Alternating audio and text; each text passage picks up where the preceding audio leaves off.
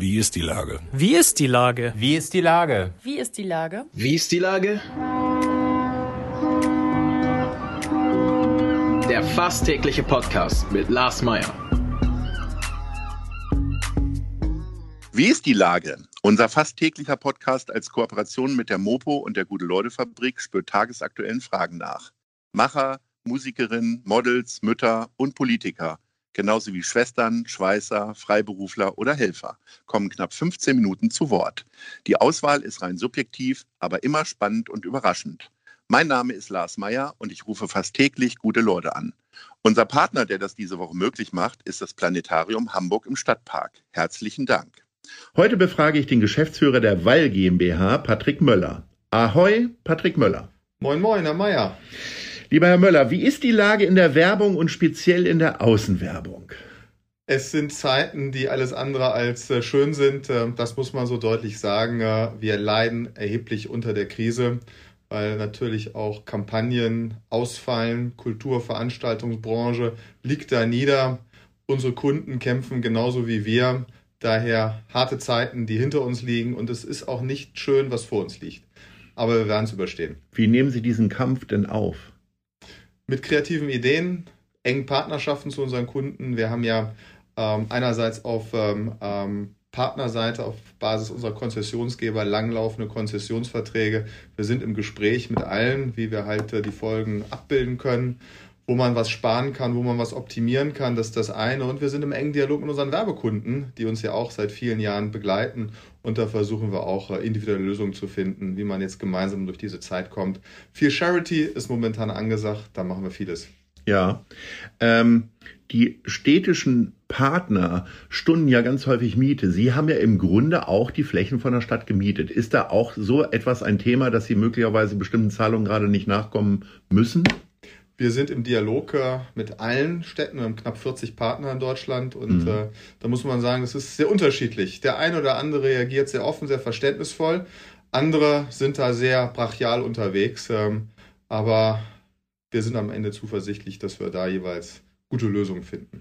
Aber ein schwieriges Thema momentan. Sie haben das schöne Wort Charity gerade schon angesprochen. Äh, ein ganz aktuelles Projekt von Ihnen und vielen anderen Kooperationspartnern ist Hamburg packt's zusammen. Äh, was ist das? Erklären Sie mal das Projekt. Das mache ich sehr gerne. Heute Morgen äh, auf dem Jungfernstieg äh, haben wir äh, angepackt, zugepackt äh, und ähm, die Initiative jetzt äh, nochmal auf breitere Beine gestellt. Es ist gestartet worden ähm, von Bayersdorf, einem Hamburger Unternehmen und aus dem Netzwerk heraus der ähm, Mitarbeiter aus dem Marketing, die mit Partnern, Agenturen gesagt haben, wir müssen jetzt was tun für die, die in Hamburg Hilfe brauchen. Und ähm, ähm, es ist eine Tüte, die mit äh, Lebensmitteln, Hygieneartikeln und dergleichen gepackt wird. Zunächst 10.000 Stück geplant, jetzt sind es 25.000, die ehrenamtlich äh, auf Basis von Spenden, die zugeliefert werden, gepackt werden und äh, verteilt werden. Und äh, wir sind jetzt als Medienpartner mit aufgestiegen, um gemeinsam mit den Akteuren hier das Projekt noch bekannter zu machen. Und äh, daher tolle Sache und äh, wieder mit voller Leidenschaft dabei gewesen. Ähm, Sie sorgen dafür, dass Hamburgerinnen und Hamburger angesprochen werden, um Geld zu spenden. Wie kann ich da helfen? Und ab wann lohnt sich das schon? Naja, es geht natürlich einerseits darum, die Kampagne, äh, die Initiative bekannter zu machen, heißt den Hilfsbedürftigen eben auch zu sagen, da gibt's was. Und andererseits natürlich viele zu motivieren, ebenfalls auch mitzumachen. Und äh, hier geht es in erster Linie um Sachleistungen, die eben ähm, gespendet werden, ähm, um dann eben auch verteilt zu werden. Hamburger Tafel ist ein anderes Projekt, äh, das ja ähnlich funktioniert. Und ähm, da brennt natürlich auch seit vielen Jahren unsere Leidenschaft für, wenn es darum geht, Bedürftigen in Hamburg irgendwo äh, Hilfe zukommen zu lassen, um das Ganze im positiven Rahmen zu geben. Heißt, äh, man braucht keine Scheu zu haben, hilfsbedürftig zu sein, sondern man muss sich halt melden und äh, dann bekommt man Hilfe wenn Hilfe notwendig ist. Reflexartig denkt man immer bei Bedürftigen an alte Leute, an Obdachlose. Ähm, bei dieser Initiative werden auch Studenten unterstützt. Finde ich eine gute Sache. Es geht, es geht wirklich in die Breite und ähm, das ist am Ende wirklich ja nicht eine Frage jetzt von, von, von, von Hartz IV, sondern vielfach ist es ja so, dass Bedürftigkeit und auch ja, Armut äh, gar nicht so sichtbar ist und äh, beginnt nicht damit, dass jemand äh, zum Amt geht und äh, quasi dann die staatliche Zuwendung bekommt. Und daher ist das, wie gesagt, breit angelegt und eine gute Sache. Sie haben gerade schon gesagt, dass Sie jetzt in diesen Zeiten sehr viel schöne Dinge tun. Ähm, ist es tief in Ihrem Unternehmen verankert oder ist es jetzt so etwas, wo CSR bekannt geworden ist und Sie jetzt als Weil GmbH sagen, da machen wir jetzt auch mal mit? Hat das nee, eine Historie? Das hat eine, das ist eine DNA letztendlich äh, ja. im, im, Unternehmen. Und ähm, wir machen das seit vielen, vielen Jahren, äh, schon bevor das Thema CSR letztendlich äh, äh, Raum eingenommen hat oder einen Namen hatte. Ähm, wir haben viele soziale Themen, die wir begleiten. Hier in Hamburg die Hamburger Tafel beispielsweise mit Annemarie Dose schon vor 15 Jahren die ersten gemeinsamen Schlachten geschlagen. Ähm, ich erinnere mich immer noch daran, wie Annemarie es geschafft hat oder Ami es geschafft hat, schmerzlose Amputationen vorzunehmen ähm, und äh, dabei noch Freude entfaltet hat bei denen, die amputiert wurden, nämlich Unternehmen, die dann für die großartige Sache gespendet haben. und wir haben das Ganze ja, schon vor vielen, vielen Jahren mit Ami zusammen auf die Beine mitgestellt, geholfen, wo Hilfe notwendig war. Aber es ist nur ein Thema halt von vielen. Ähm, Kultur liegt uns auch am Herzen. Äh, wenn es dann um nicht staatlich geförderte Kulturinstitutionen geht, dann machen wir auch das eine oder das andere. Und darüber hinaus natürlich auch Themen wie der CSD hier in Hamburg und in anderen Städten in Deutschland auch seit vielen Jahren ähm, aus wirklich großem Bekenntnis zur Sache. Und äh, wir haben halt viele Mitarbeiter, die auch irgendwo ihre eigenen Themen haben, ihre eigene DNA haben. Und die kommen halt ins Unternehmen mit Ideen und sagen, Mensch, da müssen wir was machen. Und äh, es geht eigentlich nur darum zu sortieren und zu kanalisieren. An Ideen mangelt es nicht. Man hat ein bisschen den Eindruck, dass äh, die Themen Gemeinnützigkeit, Solidarität, zusammen anpacken, ähm, sehr, sehr stark in Hamburg gelebt werden. Auch vielleicht sogar ein bisschen stärker als in anderen Städten. Sie haben ja doch einen Überblick. Sie äh, leben in Hamburg und Berlin, sind aber ja für Deutschland zuständig. Ist es so oder bilden wir uns Hamburger das wieder nur ein, dass wir ganz besonders toll da sind? Das, das, ist, äh, das ist in äh, Hamburg schon eine andere Kultur. Weil dieses bürgerschaftliche Engagement, das wir hier sehen, ähm, das ist schon in der Form, so nehme ich es wahr, ähm, äh, besonders. Ich will nicht sagen einzigartig, aber schon besonders, weil es einfach selbstverständlich ist, äh, hier auch äh, mal aus der Stadtgesellschaft heraus Engagement zu zeigen und nicht immer nur nach der Stadt oder dem Staat äh, zu fragen. Und äh, das ist in Hamburg viel etablierter und es läuft vielfach auch unterhalb der Wahrnehmungsschwelle, weil man spricht nicht drüber, man macht halt vieles. Und das ist woanders anders. Äh, wenn Sie nach Berlin oder ins Rheinland kommen, dann muss das auch immer gleich die große Welle sein, die damit verbunden ist. Das ist hier alles etwas bescheidener, aber am Ende sehr wirkungsvoll. Ist man hier auch gleichzeitig optimistischer bei aller Zurückhaltung? Realistischer. Nicht optimistischer, realistischer, weil das Gefühl für die Dinge, die Lage ähm, hier deutlich ausgeprägter ist äh, als andernorts. So nehme ich es zumindest wahr. Ja zu, zur wirtschaftlichen Betrachtung gehört ja auch eine Menge Realismus. Wie ähm, es gibt ja Branchen, die sprechen über die Zahlen. Wie groß sind denn Ihre Einbrüche jetzt eigentlich in der Außenwerbung? Wir sind ähm, als äh, Gattung äh, halt im besonderen Maße betroffen. Der ZAW hat jüngst ähm, ähm, dazu eine Indikation abgegeben, branchenübergreifend. Ähm, und ähm, wir sind hier mit ähm, Verlusten zum Vorjahr äh, oberhalb von 30 Prozent, äh, 30 bis 50 Prozent eben auch ähm, gerade belastet. Und das Positive ist dabei, dass äh, alle Agenturen, die Medien eben beobachten, sagen, Außenwerbung wird in den nächsten Jahren schneller wieder auf das Niveau von 2019 kommen als andere Mediengattungen. Heißt, wir haben jetzt natürlich eine Krise, aber wir haben auch eine Perspektive und deswegen bin ich sicher, werden wir die Krise überstehen und arbeiten parallel schon an der Perspektive. Sachen Digitalisierung sind wir sehr, sehr weit, ähm, werden also hier auch die digitale Transformation nutzen können, um dann äh, am Ende wieder durchzustarten. Außenwerbung war früher häufig ein Thema von großen Marken, die bestimmte Kampagnen unterstützt haben.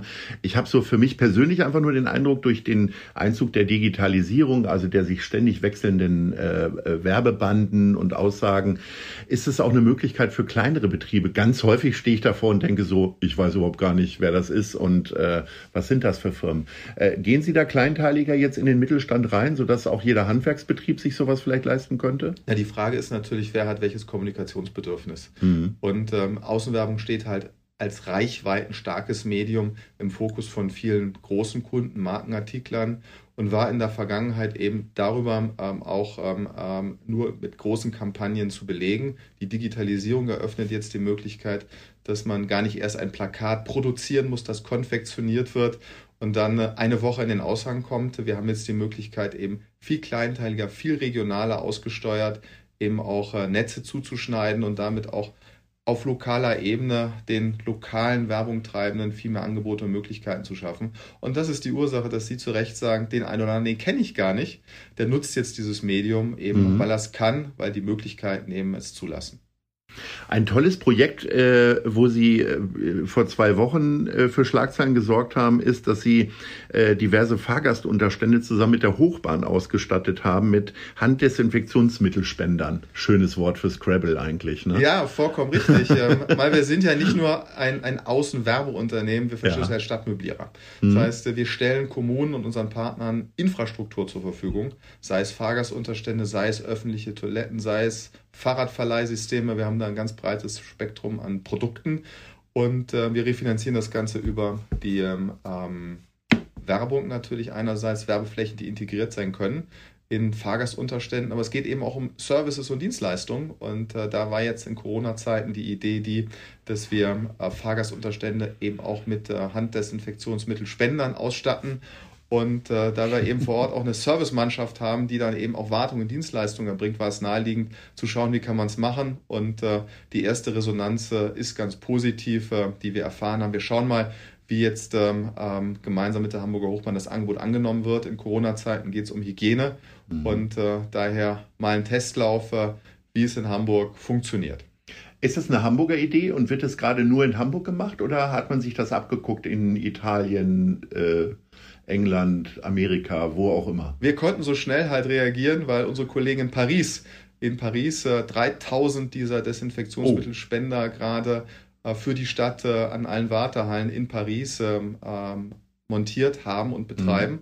Und äh, wir haben uns an dieses Pariser Pilotprojekt eben äh, andocken können und haben wir die ersten Spender nach Hamburg geholt. Und die ersten sind jetzt schon wieder aufgefüllt, weil es rege genutzt wird. Tagtäglich. Wird das gesagt, weiter ausgebaut? Weil ich glaube, hier in Hamburg gibt es erst ein Dutzend, ne? Genau, wir sind bei einem Dutzend in Hamburg. Das war ein bisschen testen. was anderes als in Paris mit 3000. Da ist natürlich auch die äh, Infektionslage die eine, ganz, eine ganz andere. Und Hendrik Falk ähm, hat es so treffend auf den Punkt gebracht. Äh, er würde hoffen, dass wir gar nicht das Bedürfnis haben, mehr aufzubauen, wenn das Pilotprojekt im Herbst vorbei ist, weil dann die Krise eine andere ist. Mhm. Wir müssen jetzt schauen, wie sich eben auch äh, die Infektionszahlen entwickeln und abhängig davon werden wir dann auch schauen, ob es einen Bedarf gibt. Äh, ist jetzt ein Test eben, wie weit wird das angenommen, wie funktioniert es äh, und kann es Modell sein, das eben auch äh, weiterträgt. Und dann sind andere Städte auch geplant. Wird äh, Berlin auch sauberer möglicherweise demnächst? Ähm, es ist ja nun nicht gerade der Punkt, eine Stadt sauberer zu machen. Es geht um mehr Hygiene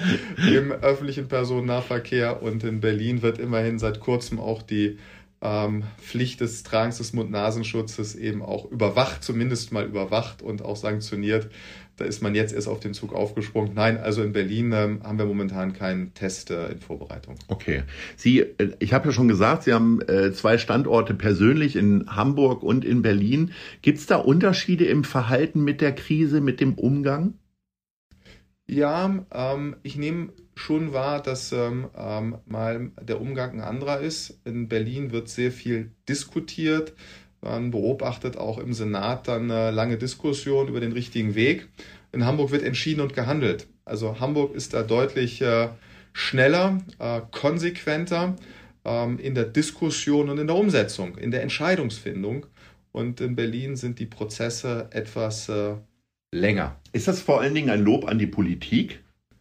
Oder ist es tatsächlich insgesamt auch in der Wirtschaft so zu beobachten? Ich glaube, das ist ein Thema, ähm, das nicht nur alleine von der Politik getragen wird, sondern auch von der Stadtgesellschaft, von der Wirtschaft. Es sind in Hamburg alle ja, Fixer ähm, in der Krise, im Krisenmanagement ähm, und äh, in Berlin äh, dauert alles eine Nuance länger, bis man die Entscheidung hat und dann auch in die Umsetzung geht. Das wird alle Hamburgerinnen und Hamburger freuen. Ich freue mich, dass ich mit Ihnen sprechen durfte. Lieber Herr Möller, vielen Dank und alles Gute und einen schönen Sommer. Bleiben Sie gesund äh, und hoffen wir mal, dass das Wetter in diesem Jahr auch äh, deutlich besser wird, als es zurzeit ist. Da liegt Berlin wahrscheinlich noch mit der Nase vorn, aber wir holen auf. Danke. Vielen Dank.